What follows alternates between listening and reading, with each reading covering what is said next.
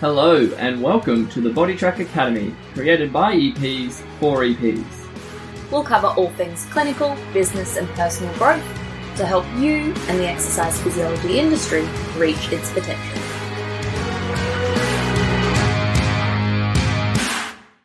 If you enjoyed this episode and find something useful, you know what to do. Hit the subscribe button, leave us a review, and tell your friends to check it out. If you haven't already joined the Bodytrack Academy on Facebook, look us up, join our community of exercise physiologists, and access more great content. All right, welcome back to another episode of the Bodytrack Academy podcast. Uh, my name is Tara, and I'm sitting down with Josh today. Hi, Josh. Hi, how you going? Good, good. Now, before we jump into um, what we're going to talk about today, just a few questions for everyone to get to know you. So, first up, do you have any hidden talents or party tricks? I can wiggle my ears without touching them. Or which no, this is a bad really one on a bad podcast, podcast. but for everyone out there, yes, go on, show me.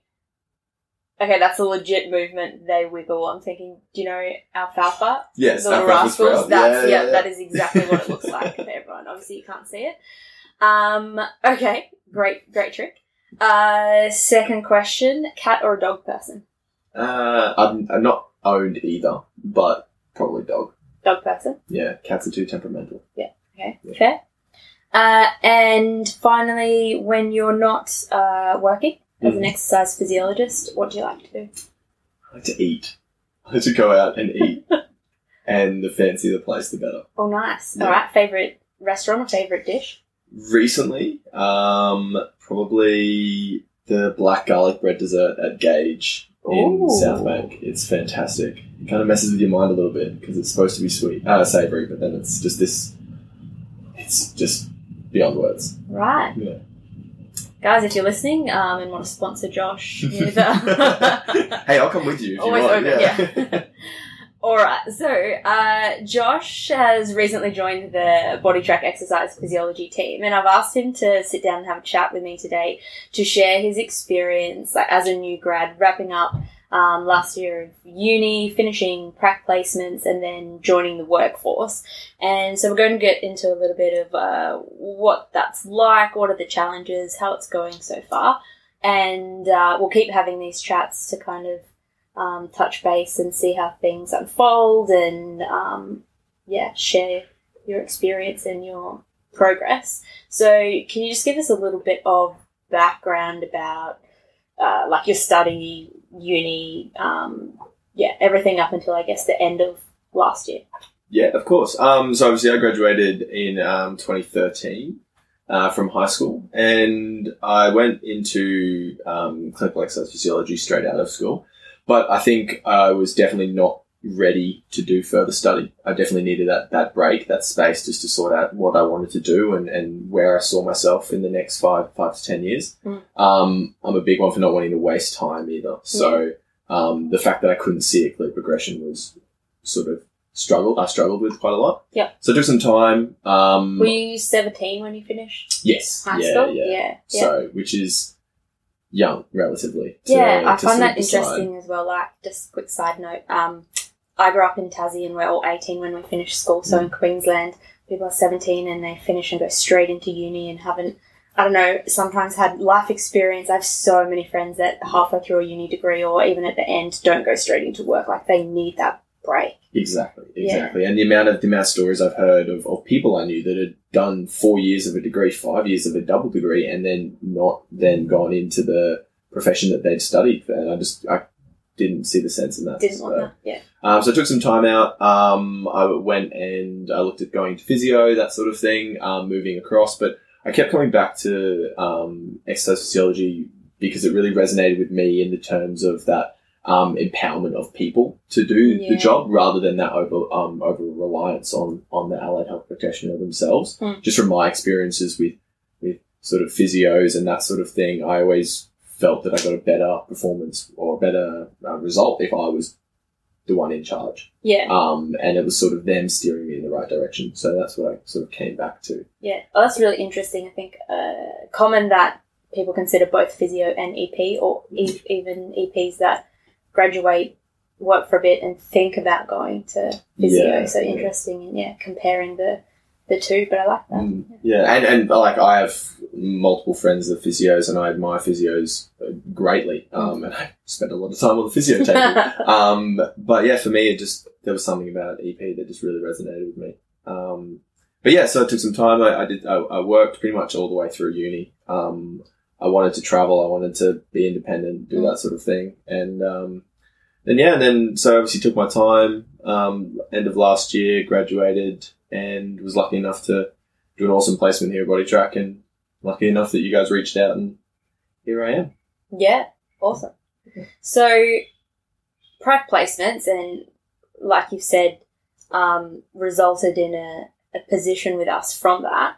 Did you consider that going into pracs that it was a job opportunity, or were you just focused on learning?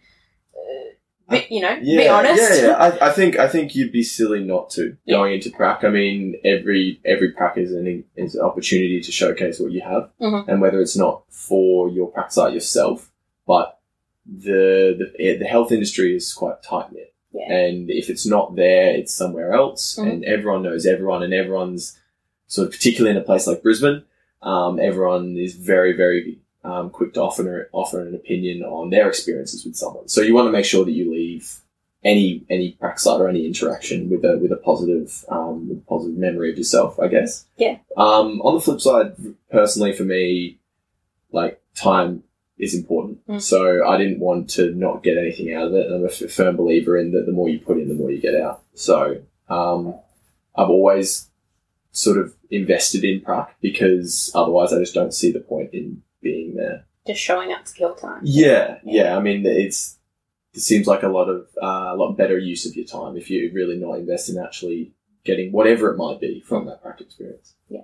No, really important point, and as I guess the person uh, heavily involved in our recruitment and hiring decisions, I think it is really important um, if there's you know third and fourth year students listening and about to or starting their pracs, definitely treat it as your chance to you don't have to you know wow with your knowledge, but it's that learning mindset and um, professionalism because uh, we hire a lot of our team based on prac, but even a couple of years down the line, um, we've had practitioners go and work elsewhere, then come back to us, and we remember how they performed on prac. And we also get asked, um, like as referees, for when applying for other jobs, you know, if they did their prac placement with you, how did you find them? So you're exactly right that it is quite a small, tight knit community. Everyone talks, and that's your chance to put your best foot forward and make make a good impression. Yeah, yeah, absolutely. And I think as well, on top of everything, it's it's that like timing is was super important for me as well. Like I was very lucky in that obviously with Sherwood and the Yeah. expansion and everything like that. Um, not to retract from like my experiences here, and I think uh, I did quite well on prac here. But um, yeah, I think timing is really important as well. Very true. All right, so wrapped up your prac, you've graduated. Were you? How are you feeling? Were you nervous, apprehensive about starting work? Just excited. I know you're a very uh, positive, excitable person, so I'm going to venture that it was more excitement than anything else. I think nervous energy. Yeah. I think that's the like exciting, yes, and um, I think it was probably for me. It was trying to sort of stifle that excitement and and, and focus on on Direct building that routine. And and I think that's the thing that we had a couple of conversations about quite early on was hmm. you know getting that routine down pat, being able to sort of systemize that approach and when you get here at the start of the day, so that you know you can yes use all that excitement and that nervous energy, but put that towards your interaction with the clients and things like that so that their experience is really good Yeah. rather than necessarily having that so you're bouncing all over the place, like not sure where your next um, point of contact is. Because I think that happened to me a few times in the first couple of days. It was sort of just like, there was so much knowledge and so much information being thrown at me and so many processes that we tried to get through. And it was, it was sort of that moment where I needed to step back and go, okay, I need to just have some, some schedule here. Yeah. So that every time I get to work, it's almost flicks that switch and gets me back into work mode. Mm. And then that I can let that excitement then and that natural energy that I have like um, move through from there. Yeah. Yep. Uh, anything in particular that you tried to focus on in your first couple of weeks starting? Um, I think for me, I, I went with obviously in a new environment, first time out, I was nervous, but I think what I tried to do was I tried to make my strengths a focal point Yeah. for the first couple of, which is sort of potentially an easy way to, to start, but I think it's really important that you sort of build those com- those confidences in yourself. So, um, for me, my rapport building, I find with, with patients can be quite quite positive and is an aspect that I that I really enjoy. So I made sure that in my first interactions with patients, uh, sorry, with clients and, and everything like that, that I was able to really make sure that they left the session feeling like they a achieved something, but also that I was there and was listening and they felt the same connection with me that they may have done with the practitioner that they've had for a very long time. Because we've got some very sort of uh, long time clients here um, that have been seeing practitioners for, for a number of years. So I think it's always a bit daunting going into that sort of thing when some people don't like change. Yeah, yeah, and just for a bit of context, I guess, um, that with some like practitioner on leave or with scheduling changes and stuff, when we have a, a new EP join the team, they'll often um, have a handover of existing clients as well as seeing their own. Um, so I think that's quite interesting. Um, uh, there's different challenges or different um, maybe nerves around seeing uh, an existing client who's used to a practitioner that's been here for five or more years compared with a new client and having to do an initial assessment and kind of start from scratch. Uh, how did you find like comparing the two? Do you, was one easier than the other, or Yeah, just um, different? I think I think different. Yeah. Different. I mean, they all they all have their own challenges, but they also have their own upsides as well. I mean, I Mm. think you have that sense of um, protectiveness or responsibility if it's your if it's a new client that you're seeing for the first time because because you're in charge of their not only their initial um, perspective on yourself, but Mm. also the clinic and Mm. also EPs in general. I mean, a lot of the people we see haven't seen barely know what an EP is Yeah. before coming into the practice. So I think Just re- representing the entire industry yeah, in you that it's one a lot of hour, weight to have no pressure. Yeah. yeah, yeah. Um, but you know, I think, and, and that does go it went, went through my mind a little bit. Obviously, not to um, a huge degree, but um, I think there's always that point where you want to you want to prove yourself to, to people.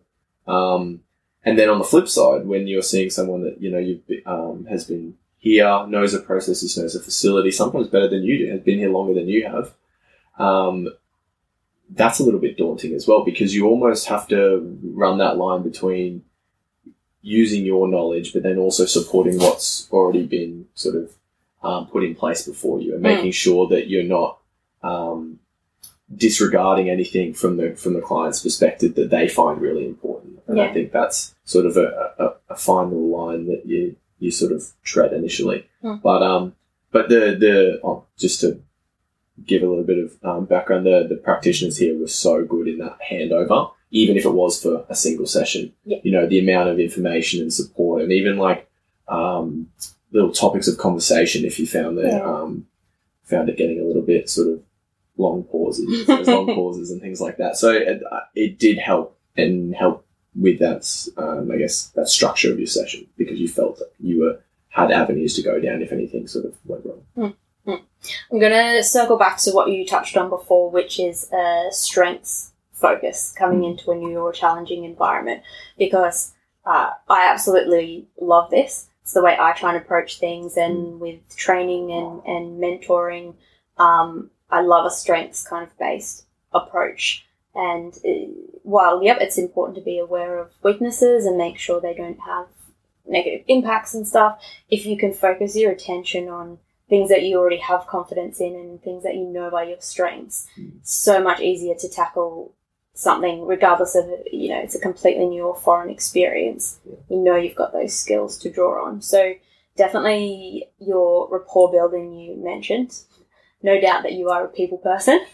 Gifted the gab this one um, any other skill sets that you kind of knew that you could fall back on regardless of what happened I think, and probably should have touched on this, I guess, um, with my background, but obviously having a, back, a background in sort of biomechanics and strength and conditioning, Mm. I guess we see a lot of musculoskeletal um, population here, Mhm. um, and then there's always sort of that musk um, element to every every case we see here, which makes it a lot easier for me having that background because it is something I'm comfortable with. Mm. Um, and so for me coming into this environment, it was always I knew at the back of the mind that that was something that I could educate on and, and, and fall back on. And then it was then about using that, like you said, as that base to then Mm. start pushing into sort of the other areas that I was less familiar with or, or less confident in and um, sort of, I guess, testing my knowledge then in, in those aspects as well. But yeah, I think it, it really did help having that background there because I was used to communicating not only in rapport building but in sort of a more clinical environment, one on one, talking about whether it be you know their rehab or how how's it going or, or isolating certain movement patterns or whatever, whatever it might might have been. I was comfortable in having those conversations and able to flick that switch then from being very much sort of chatty to Mm. okay clinical. This is what we need to do. This is what's going on. How do we move from here? Yeah. Um, so I think I was lucky in that in that aspect. Or yeah. Awesome. And it's about framing the situation in, uh, you know, how can I use rapport building and, and people skills, Mm. even if I feel so out of my depth or I've never heard of this condition before. Okay, I don't have to know that, but I do know people. How can I use that to my advantage, kind of in the situation? Yeah, absolutely. And I think uh, one thing that sort of resonated with me, and he'll like that I said this, was obviously um, one of my um, tutors back at uni always used to come back to me and it's like, it's okay if you don't know something, Hundred percent. but the worst thing you can do is just like sort of try and fudge over it or, or cover it up with Yeah. stuff because people will be able to see through it and people can see because whether it be you start getting nervous or you you know you you aren't able to articulate what you want in the best fashion and that's often more the case.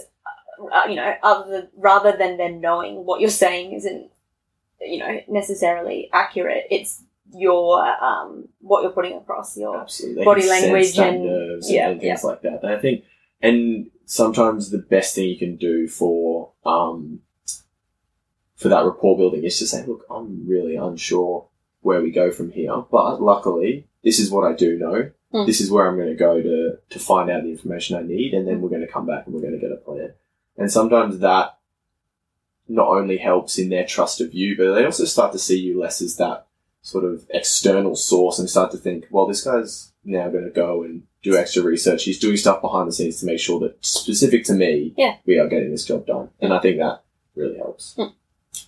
it's so genuine. I think, That'd be, and that's yeah. so essential for rapport building is to be genuine. If you don't know, say you don't know. Mm. Yeah, that's a lot more powerful. Um, all right. So, what do you think? Any like big learnings or changes to your practice or approach just in this initial few weeks you've had so far?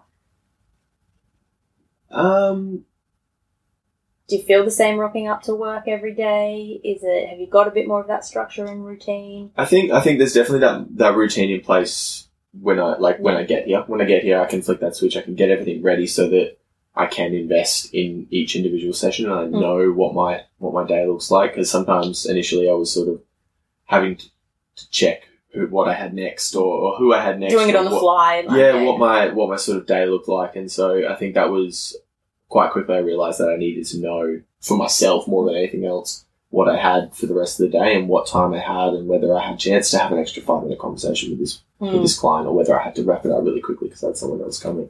Um, that, and then also, um, I think I sort of went on a little bit of a squiggly line in terms of my rapport building. I went from being trying to be very sort of genuine and casual and and casual in a sense, but um, sort of very much genuine. I think is the is the Personable? personable. Yeah. Yeah, yeah, yeah.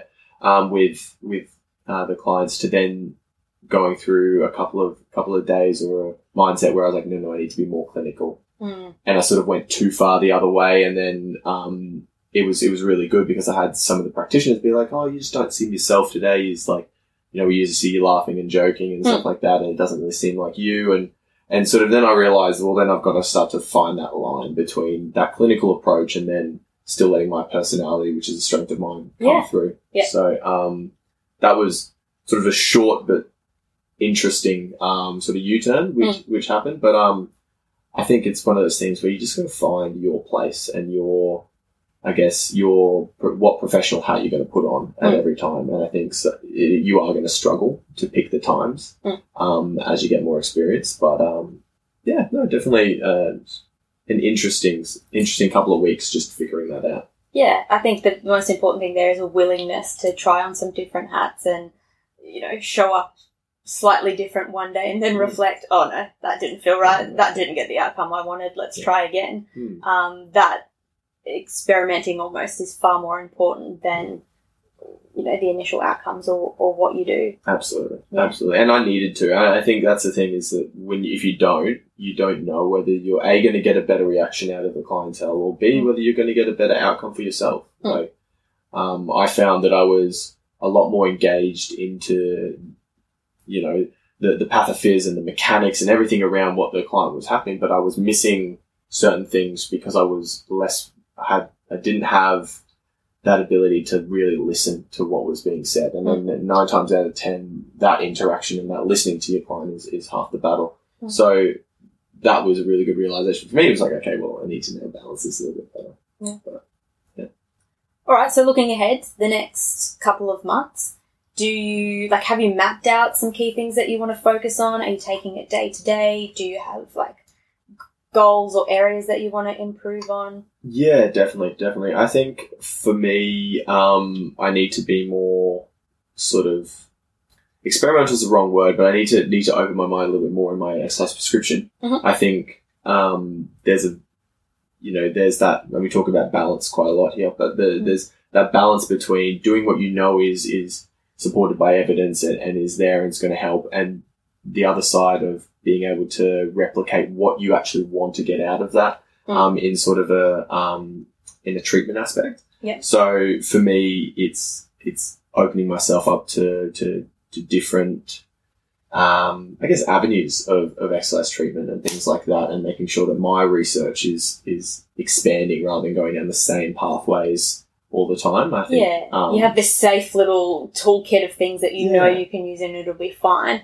But I mean, how are you going to improve and grow if you don't try some things? And I Exactly. think yeah, exactly. And then- interpret what you know and then use your clinical reasoning and judgment to try some new things. Good, yeah. great goal. Um, so that I think for me, I definitely want to start pushing into a few sort of um, professional development areas. I think Mhm. there's a few few areas that have started to um, sort of grab my attention a little bit, um, and obviously there's the opportunity to to do a little bit more um, more research and things like that, in particularly in oncology and, and, and neuro Yeah, um, just with obviously um, with Caitlin and Nicole here, they're wanting to go through.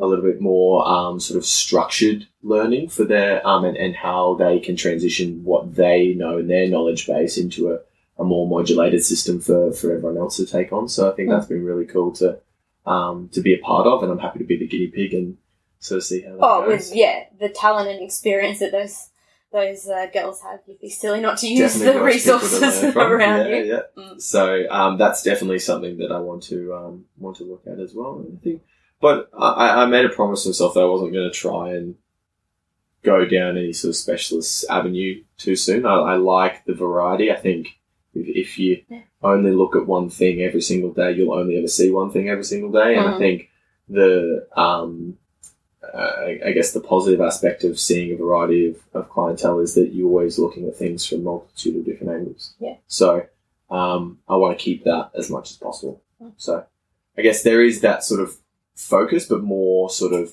external to client interaction than necessarily trying to Just these Focus on specific fusion populations. population. Yeah, absolutely. Yeah. So Awesome. Well, we'll keep. Uh, I think we'll do a few more chats throughout. You know, I guess the next year, mm, and check in with progress and how you're finding things.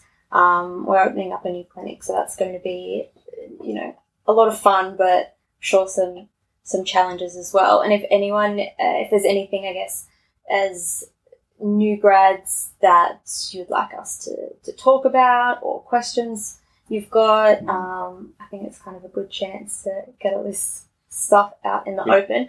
Um, we're going to, I know the next little chat we're going to have is about um, like job applications and interview um, processes and navigating all of that and trying to find a great job when you first leave. So that'll be coming up soon. Uh, to wrap us up, any kind of final words, top top tips for someone who is in your position, I guess, in a couple of months into a new job?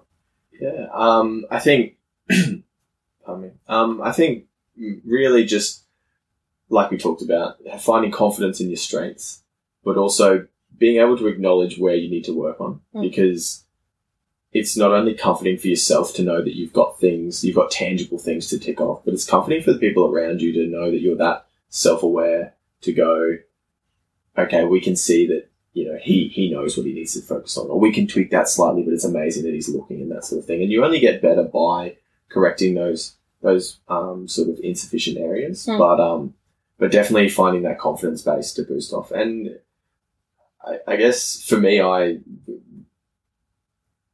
you're always going to feel initially like you're ill prepared. Um, but at the end of the day, I think you need to then rely on the experiences you've had, Mm. both in the real world, just generally, and then as an EP as well. Um, and obviously through uni, you've got a big knowledge base and things like that. But we come back to if you can talk to someone, if you can build rapport, if you can listen, genuinely listen to someone, um, that's half the battle. We're in a in a people people focused environment. So if you if you can help the person, Yeah. everything else tends to fall into this place. Yeah, lead with that, and I always say get used to feeling uncomfortable.